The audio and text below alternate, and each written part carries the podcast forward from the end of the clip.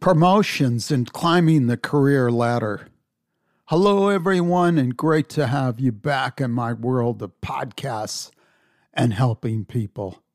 Today, it's all about promotions and what's important. And promotions, let's talk about that.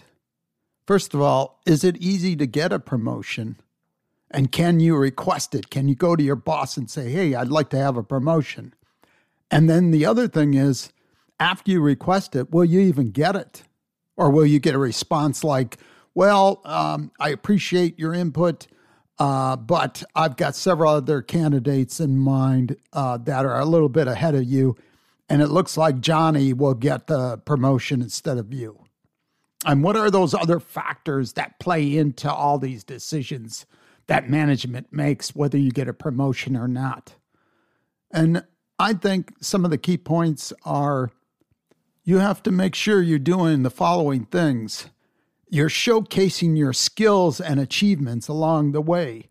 Uh, you're you're working hard and delivering high quality of work, and then you're working harder than all the others, and you'll do whatever it takes.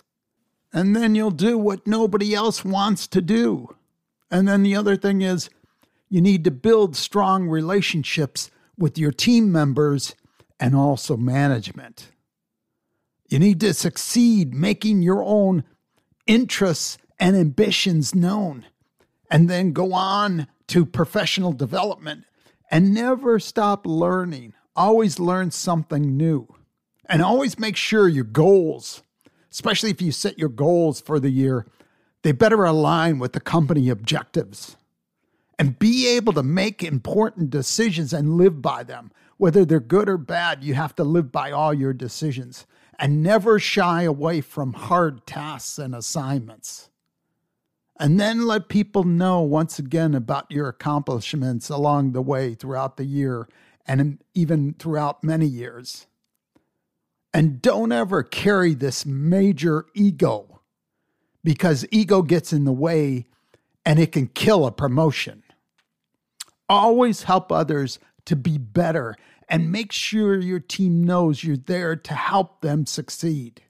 And then remember, it's not just a job, but an opportunity to make a difference and do some really great work. And then you're in the driver's seat, ready for that promotion and ready to take on a new challenge and a new opportunity. And I want to wish you good luck and forever keep your focus and drive going.